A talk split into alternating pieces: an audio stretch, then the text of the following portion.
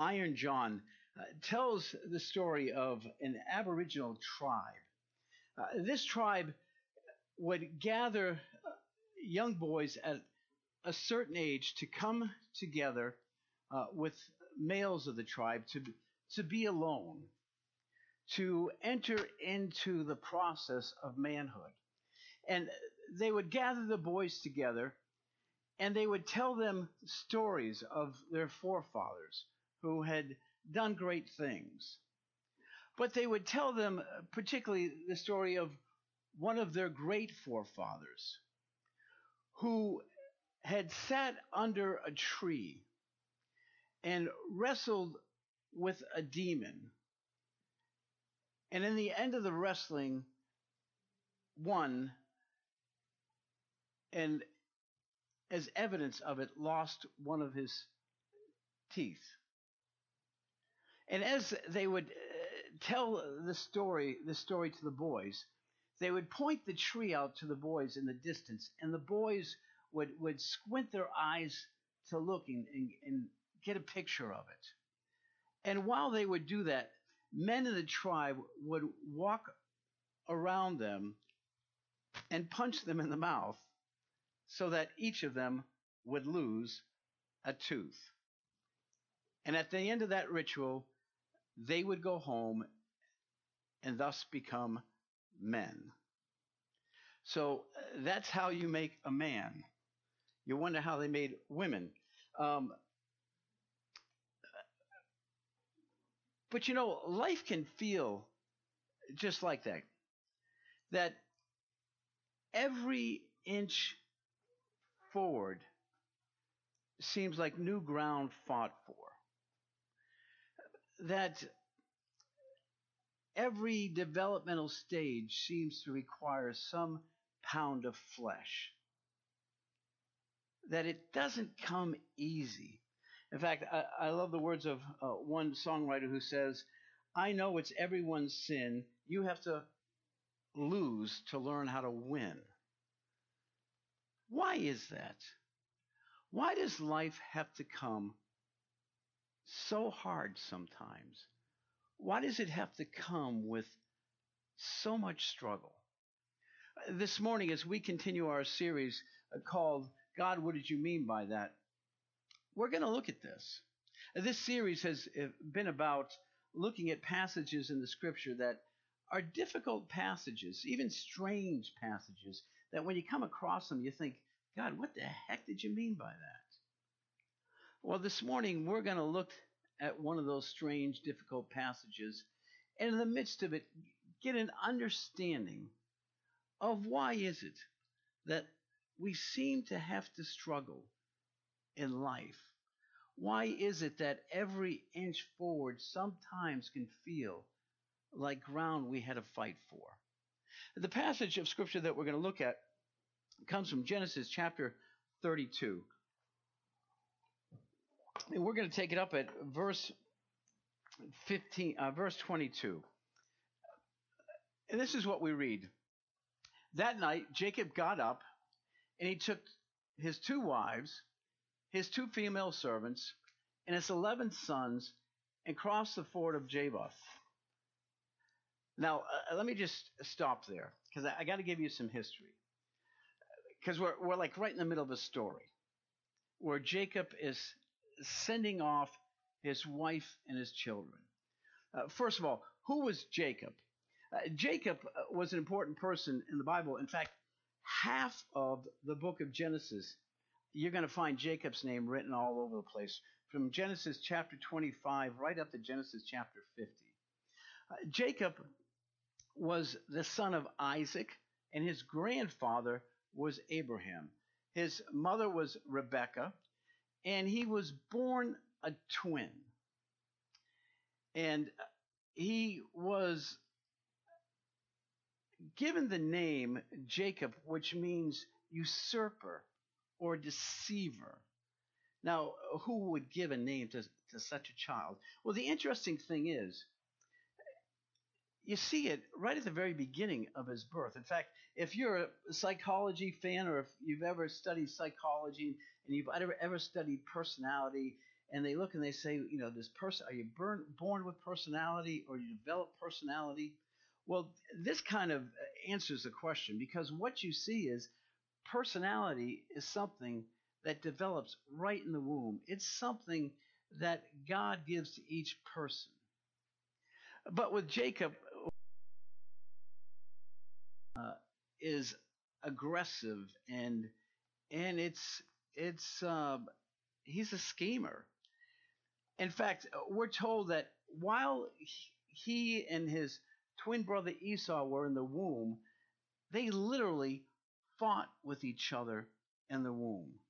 Now, for those of you who ever carried bore children, can you just imagine what that would be like having twins fighting in the womb? In fact, uh,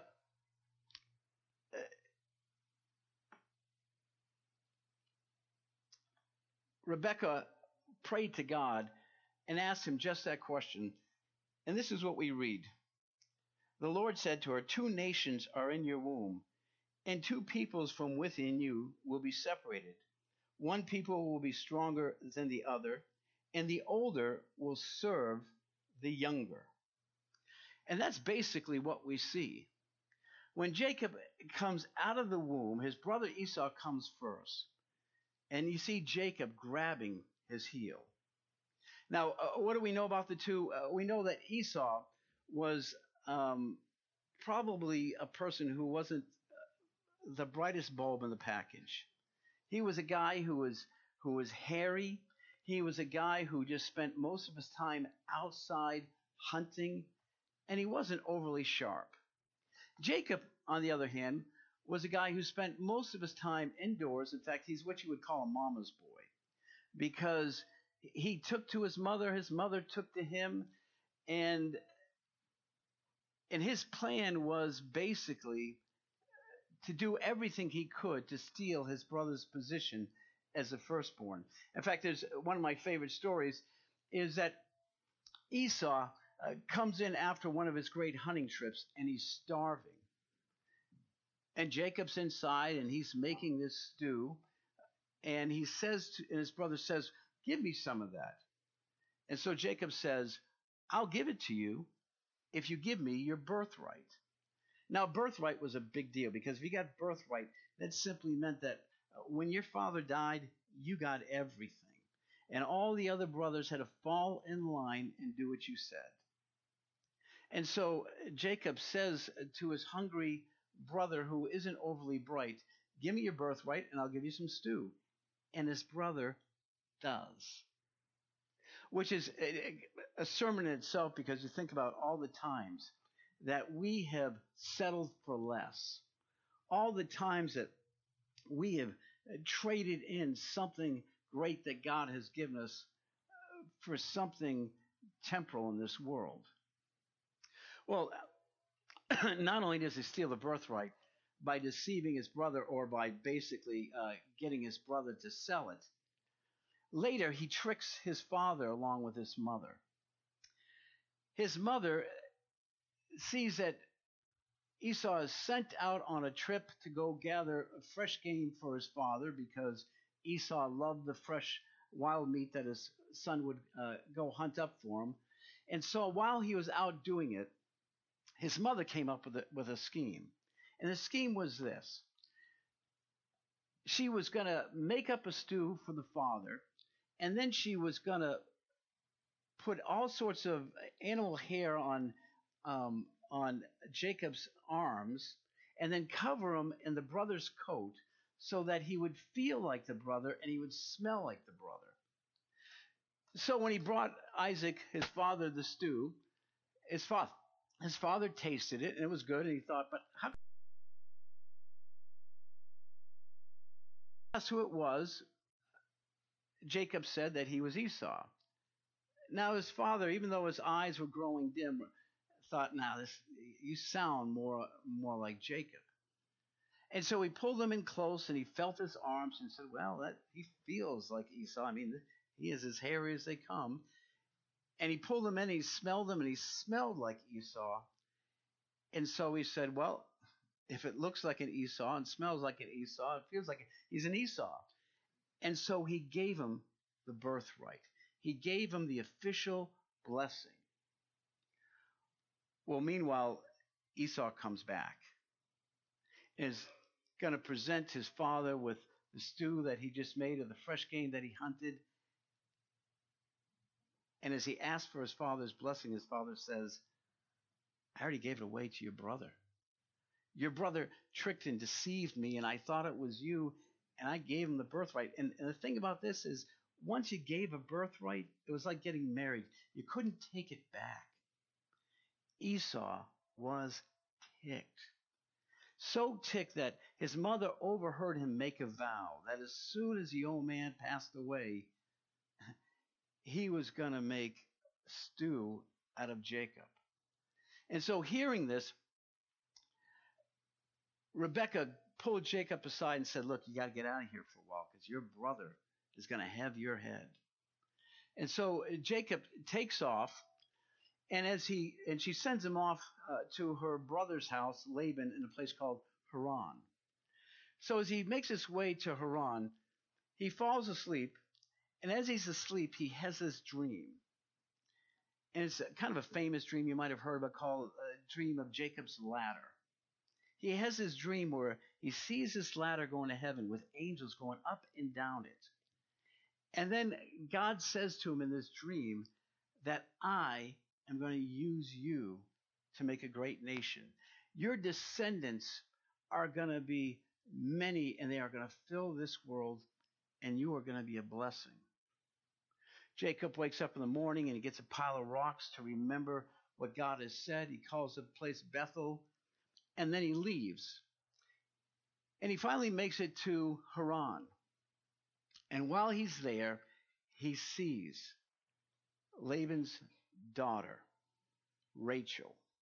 Rachel is beautiful.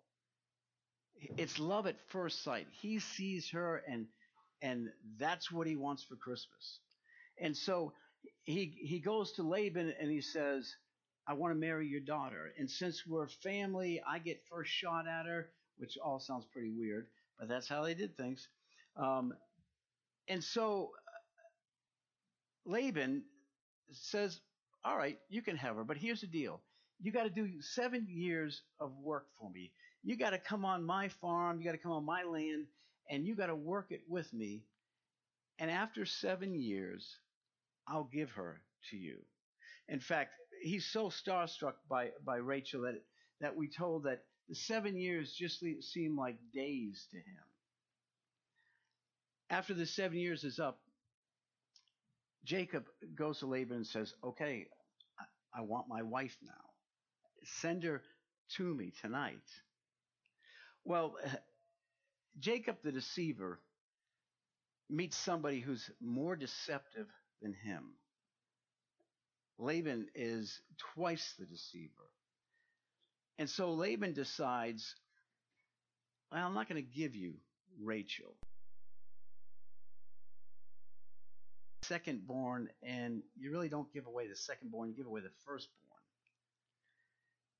I'm going to give you my firstborn, Leah. Leah was not a pretty woman. In fact, we're told that she had kind of squinty eyes. She was homely, probably had buck teeth. Um, and so when the evening comes, he sends Leah into Jacob's quarters. Leah, Jacob sleeps with her. And in the morning, he wakes up, rolls over, and sees this squinty eyed, buck toothed woman with a big smile, and he freaks. He runs to, to Laban and says, What did you do? He said, Oh, I forgot to tell you, we have this little custom in our culture. Yeah, you, you can't give away uh, the second born until you give away the firstborn. But I'll tell you what, if you work for me another seven years, I'll give you Rachel too. Now, without even consulting God, Jacob says, All right, it's a deal. I love her. I'll work seven more years and I'll take her. So he works the seven years, and when they're up, he finally gets Rachel too. Now think about it. He's got two wives. I don't even want to think about it. Now he runs into the first problem. Rachel has a hard time getting pregnant. Meanwhile, Leah's popping out kids left and right. And Rachel gets upset because she feels inadequate. So here's what she does. She says to Jacob, Look, I'm going to give you my maidservant that you can have children with her and they'll be my children. Now, not just give her, give him the maidservant, it's a marriage. She becomes another one of his wives. And so he takes the maidservant and he has children with her. And then shortly after this, Rachel is able to conceive and she has children. And when that goes on, Leah all of a sudden stops giving birth to children. She can't give birth to children anymore. So what does she do? She's not going to be outproduced by Rachel. So she gives Jacob her maidservant and says, I want you to have children with her so that we can have more children. Can you see the craziness in this? I mean, I, I can't even picture the craziness of this. And so here's one guy with four wives, all competing to have more children. Finally, to the point that God says, Time to leave Haran. Pack up your stuff and head back home. And I will be with you. Well, Jacob packs up his stuff and he knows that Laban's going to be ticked. He's going to be ticked because Jacob's a good producer. I mean, their flocks just seem to multiply under Jacob like everything else. The grandchildren multiply, which meant more workers. And so, in the middle of the night, all of his wives, all of his grandchildren, all of his flocks, and he slips out. Laban finally realizes the next day what happened, and he goes out after him. And a couple days later, he catches up with him. But just before he catches up with him, God says this You can't touch him. In fact, you can't even say a good word or a bad word to him. It's hands off. One problem solved. But now comes the second problem. He's going back home. And back home means Esau, a guy who wants to kill him. And so God assures him that you're going to be safe and everything's going to be fine. But Jacob hedges his bets. And so he sends a messenger on to Esau. And the messenger goes to Esau and says, um, Look, my master, who now calls you his Lord, which wasn't God's plan, wants to give you all of these great gifts, all of these uh, goats and, and, and, and all of this other cattle, and wants to give you uh, and uh, and he tries to bribe them. But the messengers come back to Jacob and say, he ain't buying. In fact, he's on his way to you right now with 400 men. Well, you can imagine how Jacob felt. Can't go back to Laban. And God's telling him to go home, and he wants to go home, but he's not sure what to do. And so he he takes his people and he splits them in two groups and sends one up ahead in hopes that that if they meet up with with Esau that they might be able to bribe them again with with more cattle and then the second group um, he keeps behind in case the first group gets slaughtered that the second group might at least es- escape and that takes us pretty much to right where we are now on that night before all but breaks loose Jacob gets up. He takes his two wives, and really there are four, his two female servants, and his eleven sons, and crossed the ford of Jabbok. After he had sent them across the stream, he sent over all his possessions. So Jacob was left alone. Now he purposely wanted to be left alone because he wanted to seek God and he wanted to plead his case with God. But look what we read. And a man wrestled with him till daybreak. When the man saw that he could not overpower him, he touched the socket of Jacob's hip, hip so that his hip was wrenched as he wrestled with the man. Then the man said, Let me go, for it is daybreak. But Jacob replied, I will not let you go unless you bless me. The man asked him, What is your name? Jacob, he answered. Then the man said, Your name will no longer be Jacob, but Israel, because you have struggled with God and with humans and have overcome.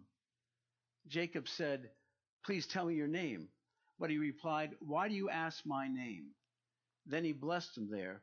So Jacob called the place Peniel, saying, It is because I saw God face to face, and yet my life was spared.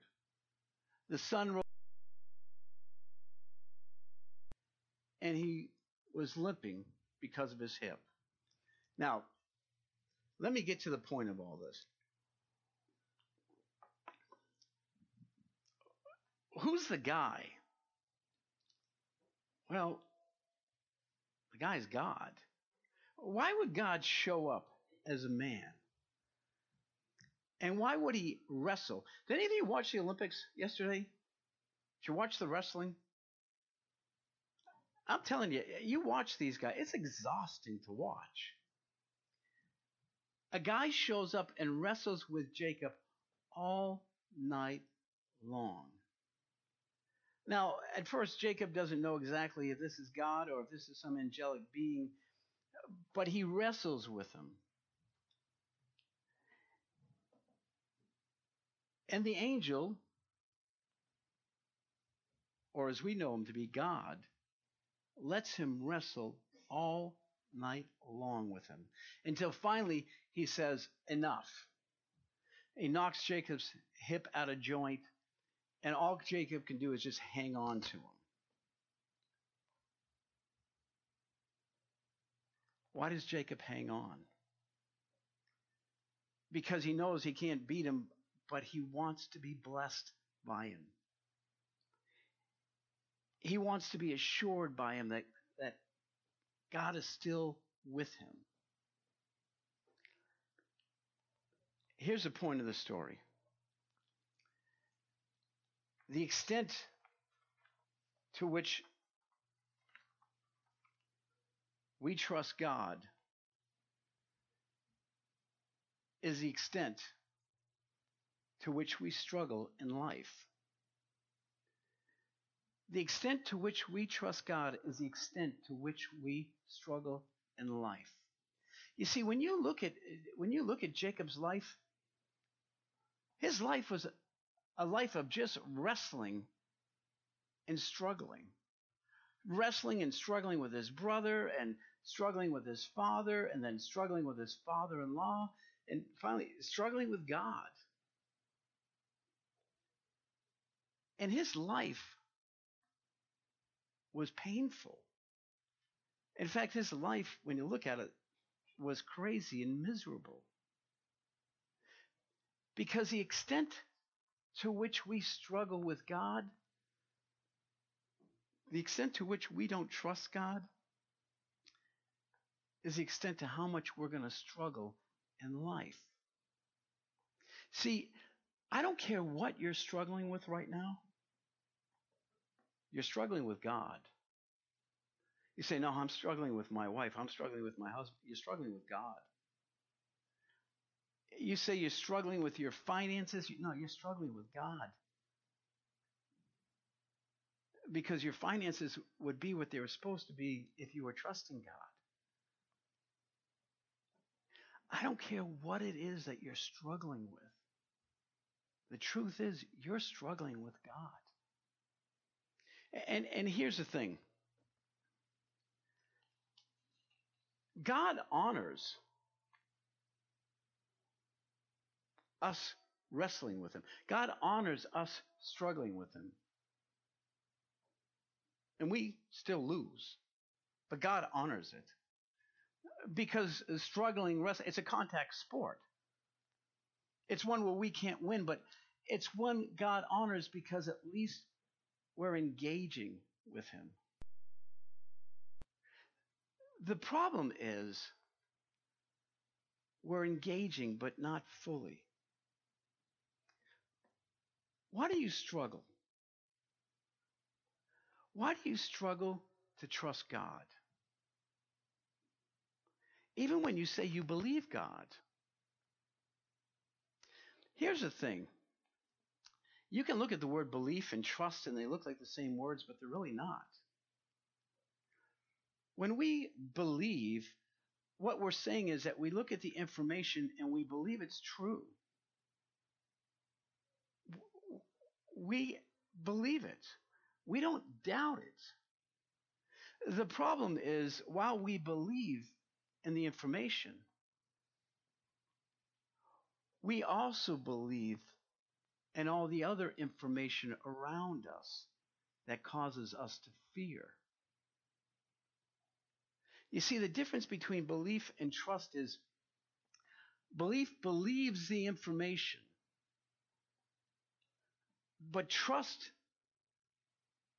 believes in it without any fear, without any hesitation, without any shrinking back from action. Jacob believed God.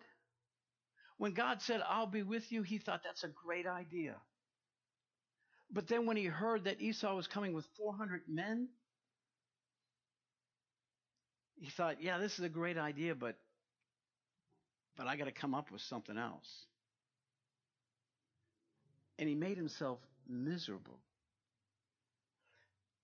He struggled in life more than he has had to struggle. You and I struggle in life more than we have to struggle. God will let you struggle because God will honor you struggling. But you never win when you struggle against God. You only win when you're ready and willing to trust God.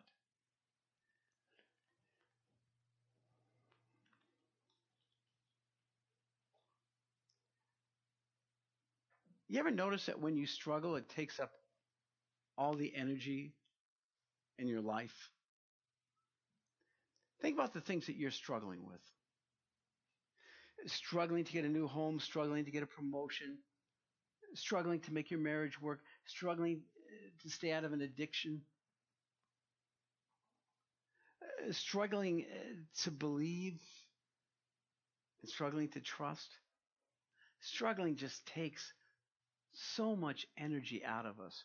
In fact, uh, Jacob got to the point that he was struggling with God, and God had to cut it short, knock out his hip, and basically cause him to just hang on because he couldn't even struggle anymore. That's what God wants from us. God looks at us struggling in life, and that's not what He wants for us. What He wants for us is to trust Him so that we don't have to struggle so much in life.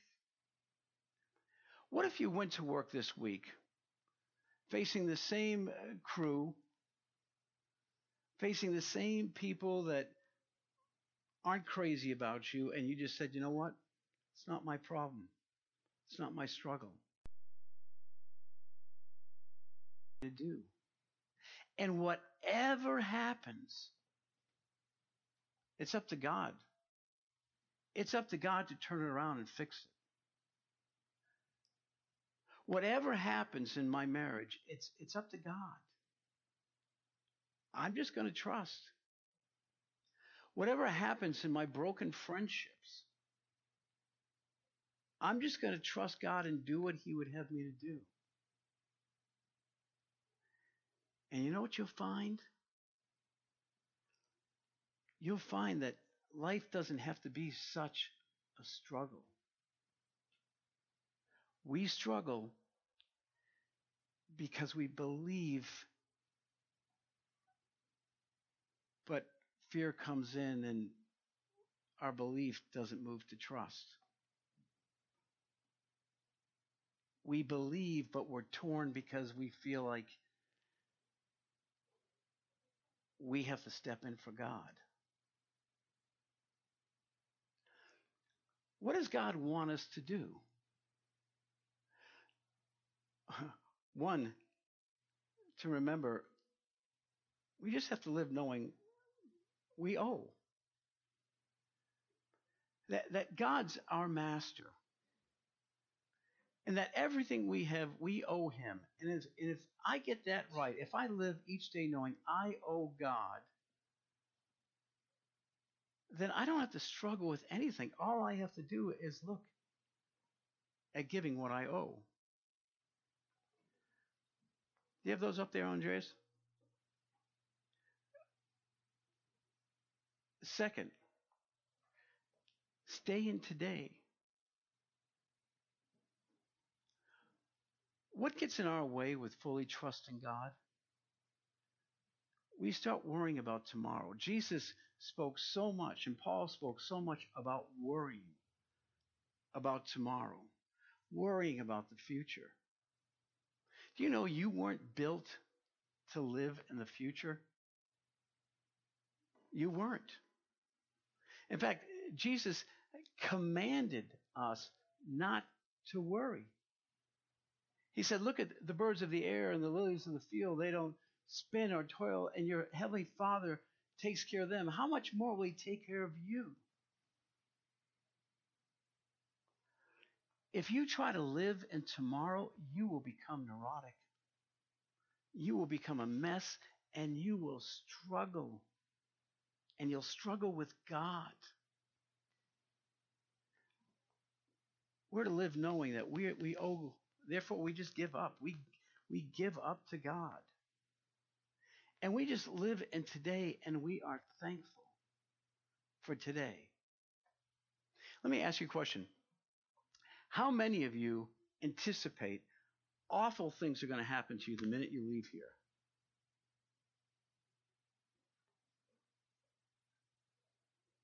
Yeah. How many of you think that awful things could happen in this next week?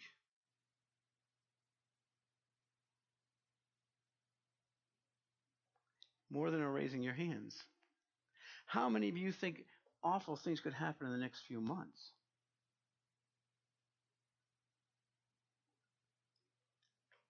And yet, so far, God has brought you here to today, and nothing awful is going to happen today.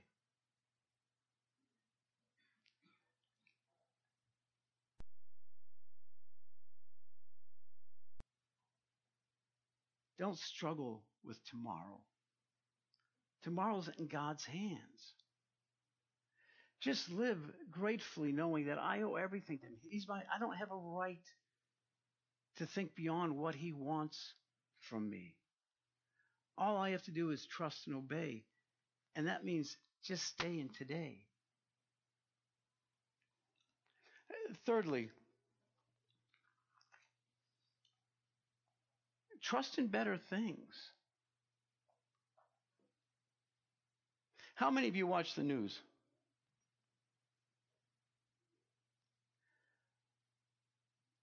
How many of you watch news stations that make you afraid? Which is just about all of them. And you can get so lost in that that you think, oh God, wait till the elections come. We are in such big trouble.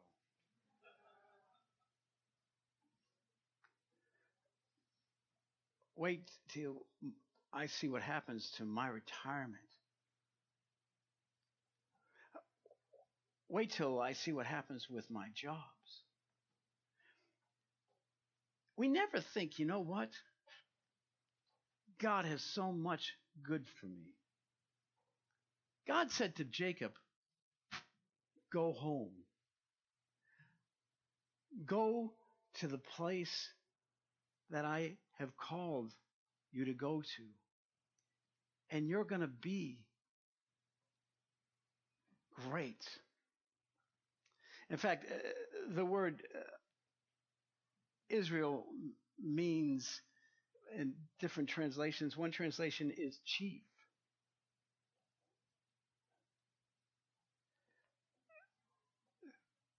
Chief, when he used to be a cheat. And God says, I have great things for you in the future. How many of you believe that God has great things for you in the future? And yet you still worry about a month or two down the road. Isn't that crazy?